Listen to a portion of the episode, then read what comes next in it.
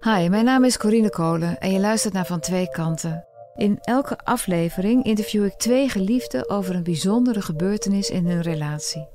Ik interview ze elk apart, zodat ze openhartiger kunnen praten. Deze week spreek ik met Bo en Marianne. Bo wist dat Marianne ziek was toen ze haar leerde kennen. Marianne heeft MS.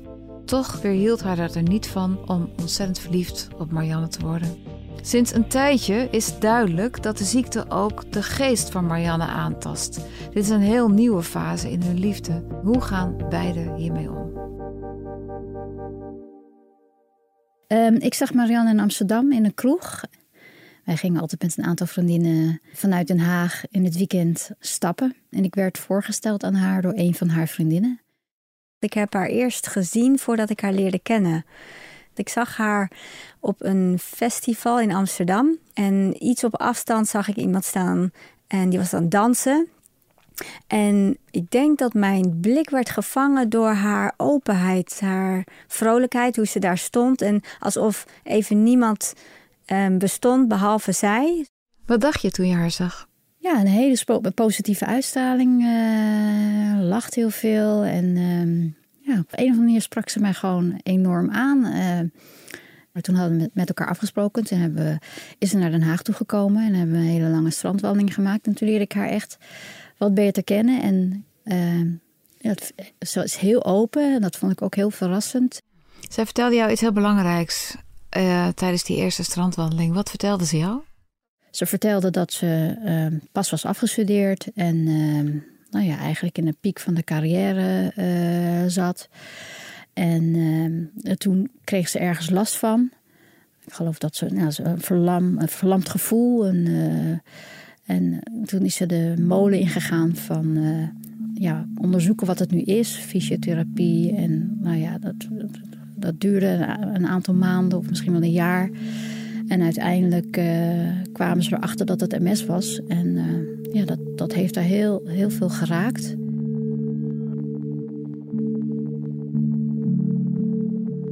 Um, ik, had heel, ik had een periode van depressiviteit achter de rug. Bij mij was de diagnose van MS gesteld. Zo rond mijn 26, 27ste. En op dat moment viel mijn leven toch wel echt wel in elkaar. Want ik realiseerde me dat mijn toekomst misschien wel heel anders zou zijn dan dat ik voor ogen had. Ze is geadopteerd, dat vertelde ze ook. Door hele lieve Nederlandse ouders. En uh, nou ja, die uh, hebben altijd goed voor haar. Uh, ze zegt ja, goed voor haar gezorgd. ja, ze, had eigenlijk. ze had geen zorgen, ze had een zorgeloos leven. Um, en zij waren ook gericht op carrière. Ja, dat was er ineens niet, niet meer. Want ze kon niet meer volledig meedoen in het arbeidsproces.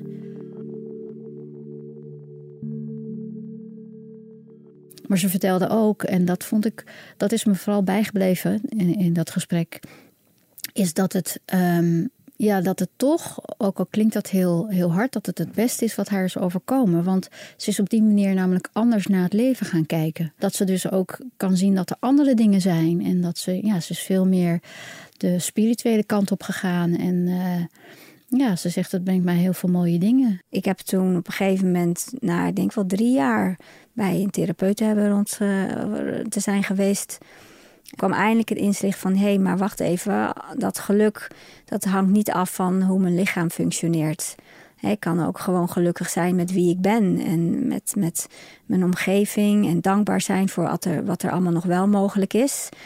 En dat ik dus uh, inzag dat ik mezelf afhankelijk had gemaakt van de buitenwereld... van wat anderen van mij vonden of van mij dachten dat ik me afhankelijk had gemaakt van mijn, mijn baan. Hè, die dus eigenlijk, ik, ik was arbeidsongeschikt geworden door de MS. Hè, dus die carrière die ik voor ogen had, dat lukte niet meer. Dus, maar dat ik daar eigenlijk vrij van was, dat het niet uitmaakt of ik nou een goede baan heb of niet. Ik ben gewoon goed zoals ik ben. Maar je bent wel afhankelijk van hoe je lichaam functioneert. Ja, dat um, dacht ik ook altijd. Maar ook al um, functioneerde mijn lichaam niet meer zoals voorheen, toch kon ik nog heel veel wel. En toch kon ik me dus blijkbaar ook goed voelen als ik een slechte dag had of als ik even niet kon lopen. Want vertel, hoe was je er toen eh, op het moment dat je boven voor het eerst zag? Hoe stond die MS er toen voor bij jou? Eigenlijk best, best nog oké. Ik was wel heel vaak heel moe. En ik had ook pijnsensaties uh, over mijn lichaam. Hè, mij aanraken, dat, dat gaf gewoon een, een pijnprikkel. En um, ik had ook last van zenuwpijn. dus, maar op zich, het lopen ging nog best aardig. Ik was nog niet afhankelijk van een rolstoel. Um, incontinentie kwam er wel bij kijken rond die periode. Dat was wel wat vervelend. Ik moest continu bezig zijn van waar is een toilet. Ja, omdat ik, mijn, blaas was gewoon uh, uh, overgeprikkeld. Of ik kon hè, mijn spieren niet genoeg um, het kon bij elkaar houden. Waardoor ik ook gewoon wel eens uh, ongelukjes had. Nee, dat heeft mij eigenlijk nooit weerhouden. Of, of ja, kijk ja, hoe moet ik dat zeggen? Ehm, ik vond haar gewoon een heel mooi, mooi persoon. En uh, um, zij, zij maakte ook iets in mij los, waardoor ik ook uh, emoties kon tonen. En ik voelde me ook heel fijn en vertrouwd bij haar. Gebeurde dat allemaal die eerste strandwandeling? Ja, er, eh, er werd wel iets geraakt, maar dat het is gewoon hoe zij, hoe zij in het leven staat, denk ik. Uh, dat, dat maar op het moment dat, dat je zo'n tweede of derde date hebt en je gaat wandelen met z'n tweeën en iemand vertelt jou dat ze MS heeft en dat dat haar hele leven gaat bepalen, ze weet nog niet op wat voor manier, maar tamelijk desastreus, dat staat vast, dan kan je nog terug. Ja, dan, dan, dat zou je denken, ja. Maar op een of andere manier is zij toch. Kijk, ik was, ik was daarvoor heel vrij gezellig. Uh, en ik wilde bewust me ook nergens en aan niemand binden. En, uh, maar zij bleek het toch voor mij te zijn. Ik weet niet, zij was het gewoon. Ik, ik kon niet. Ik, ja, iemand waar ik niet zo snel op zou vallen. Uh, ja, vrienden die mij kennen, die zeggen van ja, ze komt misschien een beetje zweverig over. Zo ben je helemaal niet. Maar ja, blijkbaar uh, paste dat heel goed bij mij. En uh, ik werd ook, ja, ik was ook heel met haar en bij haar voelde me ook heel rustig en heel, heel fijn. En uh, dat ik voelde van, ja, ik, ik, ik, ik wil je gewoon altijd bij mij hebben. En ja, toen ben ik ook overslag gegaan, om het maar zo te zeggen. Heb ik mijn vrijgestelde leven gedag gezegd. En, en heb ik me helemaal gecommitteerd aan haar.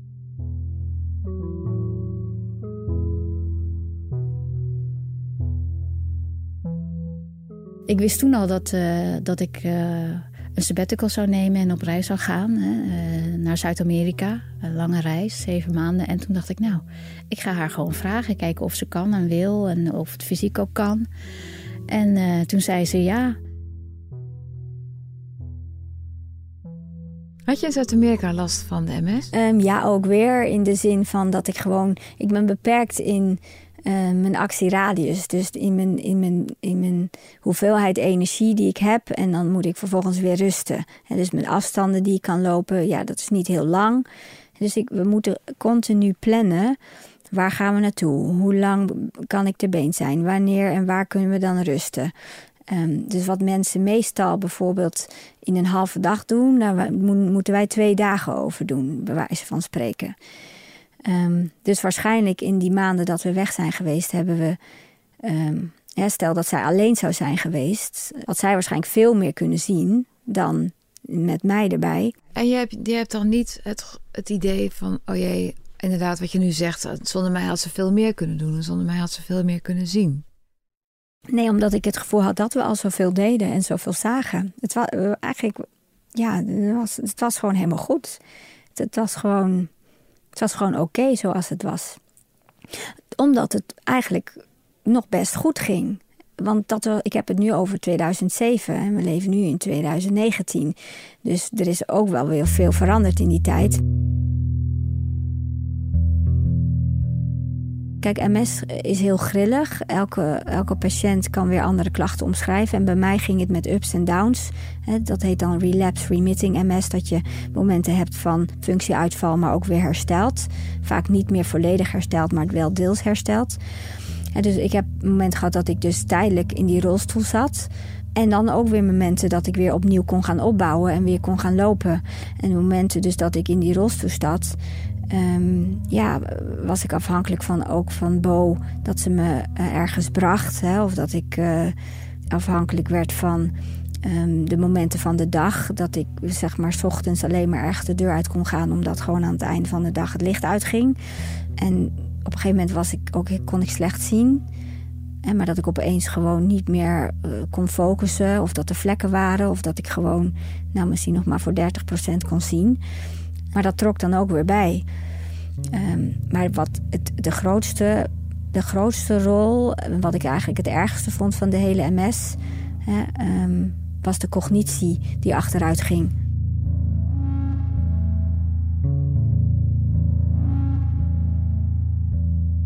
Wat ik wel heel lastig vond, uh, en dat was eigenlijk de laatste twee jaar heb ik dat gemerkt, is dat ze steeds uh, vergeetachtiger uh, is geworden. En um, dat vond ik wel lastig. Ik doe tegenwoordig, uh, of tegenwoordig al heel lang de boodschappen. Vroeger deed zij het, maar dan vergat ze bijvoorbeeld geld terug te vragen of zelfs de boodschappen. Of dat ze zeg maar met de fiets ergens naartoe gaat en vervolgens niet meer weet waar ze de fiets had neergezet. Gelukkig woon in het centrum, dus dan ga ik gewoon daar naartoe. En dan, oh ja, daar staat de fiets. En dan haal ik de fiets op. Ik ben vaak genoeg wel eh, ergens naartoe geweest om weer haar tas ergens op te halen of de portemonnee te halen. Dus dat. Uh, dus haar vergeetachtigheid. Maar ook als we dan eens een keer een film kijken, heeft ze wel eens gehad dat er een belangrijke figuur in het verhaal. Pietje, die is in één keer met de ambulance vijf minuten geleden meegeweest. En dan zegt ze van, oh, maar waar is Pietje gebleven? Ik denk twee jaar geleden is dat ingezet, waarbij het laatste half jaar, jaar het het ergste werd. Is dat ik gewoon um, mijn denkvermogen merkte ik dat dat achteruit ging. Dus um, uh, zelf beslissingen maken, je geheugen, um, verbanden kunnen leggen. Wanneer merkte je dat? Ik, denk, het, ik denk dat ik het voor het eerst echt mee werd geconfronteerd. Dat ik, um, ik ging mijn oom bezoeken in Utrecht. Sowieso vond ik al alleen reizen steeds uitdagender worden. Want het plannen kost steeds meer energie. Maar als ik er de tijd voor nam, dan ging het altijd wel. Ik was er alleen wel heel moe van. Maar ik ging dus nu alleen naar mijn oom in Utrecht. En ik, dat station was toen nog helemaal in de verbouwing. alles was uh, omgelegd en met reroutes en A, B, C, D. En ik kwam daar aan en ik raakte helemaal in paniek. Want mijn, mijn hersenen konden op dat moment gewoon niet processen waar ik heen moest, wat ik moest doen. En ik stond aan de grond genageld. En, en nou echt, de tranen, ik kan me nog dat gevoel zo herinneren. De tranen stonden in mijn ogen. Dat ik gewoon niet meer wist van wat moet ik nou met deze, met deze chipkaart doen wanneer moet ik dat nou swipen? Ik wist het gewoon niet meer. Heb jij in de afgelopen jaren wel eens het gevoel gehad dat je, nou, dat je bang was om haar kwijt te raken? Ja, tuurlijk. Tuurlijk ben ik bang dat je er kwijtraakt. Ja, en dat je dan uh, dat je van zeg maar uh, normale zorg overgaat naar verpleging. Want dat is natuurlijk heel, heel anders. Dan heb je natuurlijk een hele andere verhouding. Hè? maar waar ligt die lijn? Waar ligt die scheidslijn tussen normale zorg en verpleging? Ja, voor mij is het inderdaad op het moment dat ik. Uh... Kijk, het gebeurt niet altijd, maar soms moet ik ook helpen met douchen of uh, uh, met aankleden. Nou, dat, dat gebeurt wel vaker. met haren borstelen en zo. Um, nou ja, wanneer overschrijd je die lijn? Dat is echt op het moment dat ik er moet voeren of op het moment dat ze ja, gewoon ook zelfstandig uh, dingen niet meer kan. Dat, dat vind ik dan wel. Uh, dat vind ik misschien wel als je zegt van wat, wat is dan uh, je angst? Ja, tuurlijk heb je angst als je iemand verliest. En dat het niet meer is de, de, de vrouw waarop je bent gevallen. Ehm, ik denk dat dat wel de grootste lijn is. Werd je daar bang van? Ja, dat beangstigt me enorm. Want al die andere functies die uitvielen, kon ik opvangen met, met instrumenten. Ik heb enkel voetortheses voor het lopen. De kleine stukjes die ik kan nog kan lopen, daar werken die enkel voetortheses voor. Dat, dat maakt het makkelijker om te lopen, om mijn voeten op te tillen. Nee, je hebt een rolstoel. Ehm, hè, dus dat soort dingen kan Ja, je een bal opvangen. kan je gezicht zijn en je... En je Precies. En ze kan niet mijn hoofd zijn. Of als het als mijn hoofd moet zijn, dan ben ik mijn hele zelfstandigheid kwijt. En dat beangstigde me enorm. En in meditatie is concentratievermogen een enorm belangrijke tool. En want de vorm van meditatie die ik, die ik doe, is dat je je focust op positieve gedachten. Je creëert positieve gedachten. Dus dat vraagt iets van je focus, van je concentratievermogen. En cognitie, als dat afneemt, wordt dat dus steeds moeilijker. En een van mijn angsten was van, ben ik nog wel dan in staat om mijn geest zo te sturen, hè, mijn gedachten zo te sturen, dat ik bij die positiviteit kan blijven. Er zijn altijd heel veel lieve mensen om ons heen die dan zeggen van... oh, we hebben dit gelezen, misschien moet je dat doen. Of je hebt allemaal goede, goede bedoelingen. Zo was er een buurvrouw in ons complex, die, eh, die, die kwam ik tegen in de lift. Die was op, die was op weg uh, naar Marianne toe. En toen vertelde ze, ja, ik heb een, uh, een, een, jonge vrouw op het terras... Uh, heb ik een gesprek gehoord dat ze een bepaalde behandeling heeft gedaan in Rusland. En dat het heel, dat het heel goed gaat met haar. Misschien is dit iets voor Marianne. Namelijk een behandeling waarbij je een soort van reboot krijgt van je immuunsysteem. Een stamceltransplantatie, gepaard met heftige chemotherapie. Um, die er dus voor zorgt dat eigenlijk die MS-foutcode um, uit je systeem verdwijnt. En toen opeens dacht ik van wow, er is hoop. Tot het moment kwam van ja, oké, wat doen we hiermee? Toen dacht ik zelf eerst van, hmm, laat ik eerst überhaupt kijken of ik in aanmerking kom voor deze behandeling, voordat ik überhaupt uh, hard van stapel loop om dit te gaan doen. Dus toen ben ik een heel medisch formulier gaan invullen online, digitaal kon dat. En dat speelde zich allemaal af vlak voordat ik naar India zou gaan met Bo. Um, en vlak, vlak voordat we gingen kwam het nieuws dat ik was toegelaten. Dat ik was toegelaten voor die behandeling. En dan kwam wel eventjes nog een grote obstakel, mits ik wel het volledige bedrag wat voor die behandeling werd gevraagd had overgemaakt voor juli. Dus, uh, en het was uh, niet, niet een bedrag wat ik op mijn eigen bankrekening had Hoeveel staan. 45.000 euro. Ja, wij hebben daar uh, goed over nagedacht. Want het was iets wat wij niet zo vaak doen. Geld vragen vonden we altijd heel lastig. Want wij zijn altijd heel goed in sparen geweest. We waren altijd financieel uh, onafhankelijk. Nou, toen dus, dus begin april uh, nagedacht over... oké, hoe moet ik dat dan uh, gaan doen? Hè? Want je crowdfunden is iets wat steeds meer eigenlijk gewoon begint te worden. Als je geld ergens voor nodig hebt, nou, dan zet je een crowdfund up. Maar um, ja, een crowdfund voor jezelf, dat is natuurlijk wel een ander verhaal dan voor een ander heel goed doel. Nou, ik denk dat ik wel twee weken over die hele tekst heb gedaan. En met heel veel verschillende mensen daarover nagedacht het hele traject opgestart. En toen 25 april zijn we online gegaan. En um, ja, dan is het gewoon kei en keihard netwerken. Je begint bij je familie en je vrienden. En die vrienden hebben weer andere vrienden bereikt. En uh, het is echt gewoon ongelooflijk snel gegaan. En ze had daarvoor ook een interview uh, uh, gehad in, in een lokale krant de kop was van ik heb nog 1167 tientjes nodig. En mensen zijn er blijkbaar zo geraakt dat die, die tientjes die kwamen maar binnen. En uh, daarna is er een uh, anonieme donor geweest. En die heeft uh, 5000 euro gestort. En nou ja, het is, het is gelukt. Ik kan dus naar Moskou met Bo. We gaan samen. Wanneer gaan jullie? Eind juli. Ja, eind juli vertrekken we naar Moskou. En dan word ik op 29 juli word ik behandeld. En dan um, zal die behandeling een maand duren. En daarna moet je, als je terug bent, um, toch wel weer rekenen op ongeveer een half jaar tot een jaar herstel. Want je moet alles weer opnieuw opbouwen. Want alles wordt kapot gemaakt in je spieren. Je bent vatbaar voor infecties? Vatbaar voor infecties, ja. Dus je moet in het begin gewoon uh, uh, groepen mensen vermijden. En uh, mondkapjes. En um, ja, je, je, je, hebt geen haar meer. Alles, alles is uitgevallen. Dus je moet je hele systeem weer opnieuw uh, opstarten. En daar heb je echt de tijd voor nodig. Zie je er tegenop? Um, een deel van me wel, want een deel um, ja, voelt het als heel onnatuurlijk om jezelf kapot te maken.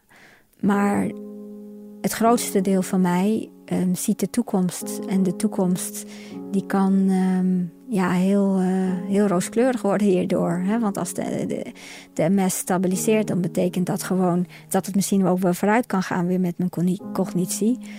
En dat ik dus gewoon mijn zelfstandigheid, zoals ik die nog grotendeels heb, ook al heb ik heel veel hulp, heb ik thuiszorg, heb ik bo, heb ik allerlei instrumenten. Ik voel me nog volledig zelfstandig, dat ik dat kan behouden. Ja, dat deel, dat staat te juichen om, om deze behandeling. Dat staat in de rij, dat tekent ervoor. En de relatie, um, het zal alleen maar ten goede komen van de relatie, waardoor Bo ook niet steeds meer in die zorgrol wordt geduwd. Want dat wordt ze nu. Ze wordt steeds meer die, die mantelzorger. Um, hè, maar dat zal misschien door deze behandeling uh, stoppen of minder worden. Ja, Marianne is gewoon een heel mooi mens. Uh, met of zonder MS. Um, Misschien heeft de MS haar wel gemaakt tot wie zij nu is. En, uh, en dan ook misschien een klein beetje hoe ik dan nu uh, ben geworden en hoe ik in het leven sta. Je luistert naar het verhaal van Bo en Marianne. Ze gaan beide een heel spannende fase tegemoet in hun leven. Ik hoop zo dat het helpt, dat het aanslaat, deze methode. Ik vond het bijzonder de manier waarop deze twee vrouwen met elkaar omgaan. Het heeft iets symbiotisch en tegelijkertijd iets enorm respectvols. Ik hoop zo dat ze het redden samen. Vond je dit een mooie aflevering? We zien graag een recensie van je tegemoet. Je kunt je natuurlijk ook abonneren op dit kanaal en dan krijg je de volgende aflevering vanzelf. Willen jij en je partner ook met deze podcast meedoen? Heel graag. Ik zie jullie reacties met plezier tegemoet en mail dan eventjes naar lust.volkskrant.nl lust.volkskrant.nl. Mijn naam is Corine Kolen. Ik maak deze podcast samen met Simone Eleveld. En de eindredactie is in handen van Corinne van Duin. Dankjewel voor het luisteren.